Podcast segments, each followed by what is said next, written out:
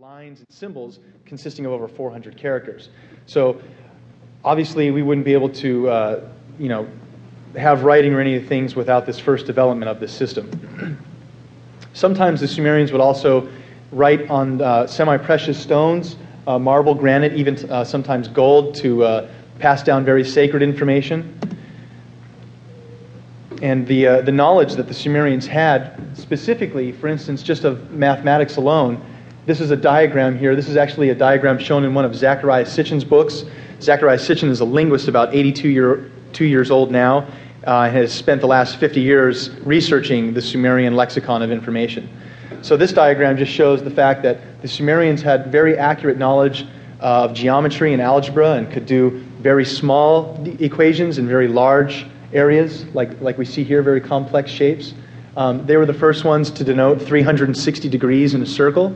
And all of the, all of the mathematics bequeathed by the Sumerian culture we still, we still use today. And interestingly enough, they had a base math of 60. Again, being able to do very complicated, fine tuned, small calculations in very large numbers as well. You'd think it'd be 10 or 5, but no, actually, it was a hexadecimal system of 60. Very complicated. So, again, uh, the knowledge that the Sumerians had uh, has been further authenticated with all the artifacts that they've left us.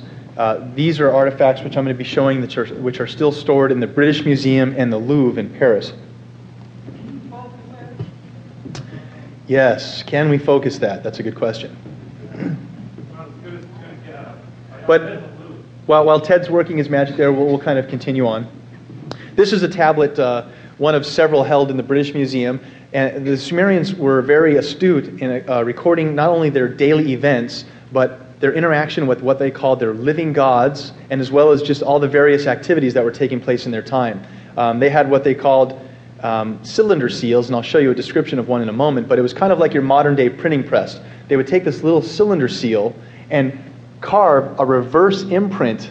And they still don't know how they did this today. They still don't know. They carved a reverse imprint on this little seal and then would roll it out in wet clay, leaving the positive imprint. And so they could roll out these little clay tablets, stick them in a kiln, firing them you know, with heat, making into stone, and they could disseminate all these little tablets throughout the village very quickly to uh, get out information. This one tablet we're looking at here basically just describes natural weather occurrences and patterns of uh, storms and observations over hundreds of years that they recorded these events, meaning it wasn't just kind of like a day or two or a week. They were very accurate in over hundreds of years, recorded this knowledge. This is another tablet that shows when certain, at what points in certain times of the year, different star constellations would be in the sky, uh, which I'll, I'll, discuss more in a moment. But very interestingly, uh, the Sumerians were the first ones to dwell, uh, divide the heavens into 12 parts, which we now know as the 12 houses of the zodiac. Those constellations that you see uh, for, for each um, house of the zodiac, the Sumerians were the first ones to originate this information. And here's another tablet that shows observations of Venus. And again, this is over 4,000 years old, and uh, this is the information that they have recorded on stone and is unchanged to this day. So you start to kind of wonder, wow, this is you know pretty interesting, elaborate writing system, talking about some pretty esoteric things having to do with space. How did they learn all this? Which we'll discuss in a moment. Now here is a cylinder seal. This is a little round, semi-precious stone, and I'm sorry this isn't clear for you folks. But what, what would happen is they would roll it out on the clay and get the positive imprint. What we're kind of seeing here, and I do have some clearer ones in a moment, but these are, uh, these are what the Sumerians called Anunnaki, and it's the term that they gave to their gods that lived among them.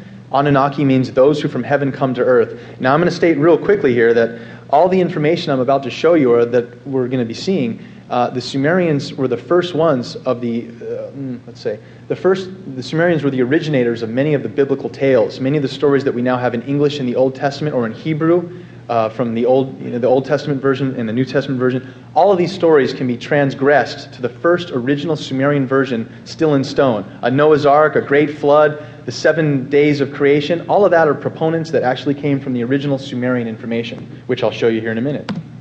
So here is a, another semi precious stone that shows uh, a Sumerian king talking to another Sumerian. And interestingly enough, we see some symbology here of a winged disk and a crescent moon, which we'll be discussing in a moment. But if this was a little clearer, you could see that this is all writing throughout here, telling a very esoteric story, and they were very detailed with their information.